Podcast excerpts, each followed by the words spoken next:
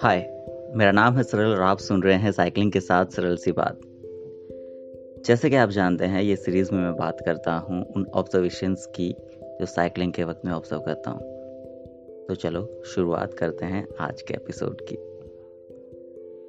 तो साइकिलिंग का वो सफ़र शुरू किए, अब दो दिन हो चुके हैं।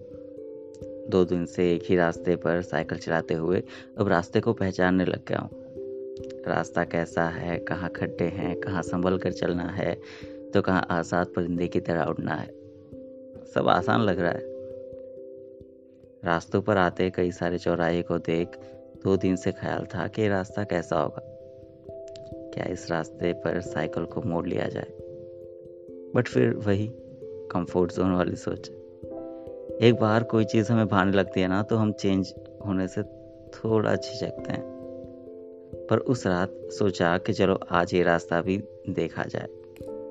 इस नई राह को भी मिल लिया जाए।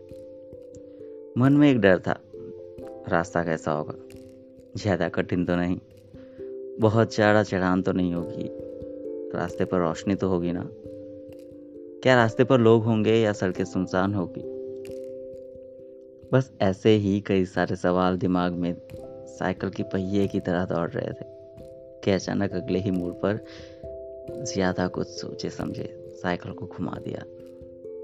और यकीन मानिए, उस दिन की राइड और वो ट्रैक सबसे यादगार बन गया।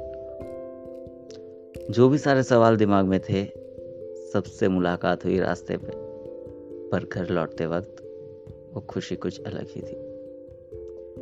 कुछ नया करने की कोशिश, अपने कंफर्ट जोन से बाहर निकलने की कोशिश और शहर के एक नए रास्ते से मुलाकात करने की खुशी। लाइफ में हम बहुत सेफ़ खेलते हैं। थोड़ा सा कंफर्ट क्या मिलता है? चेंज होना चेंज लाना और उस चेंज की प्रोसेस से गुजरने से डरते हैं।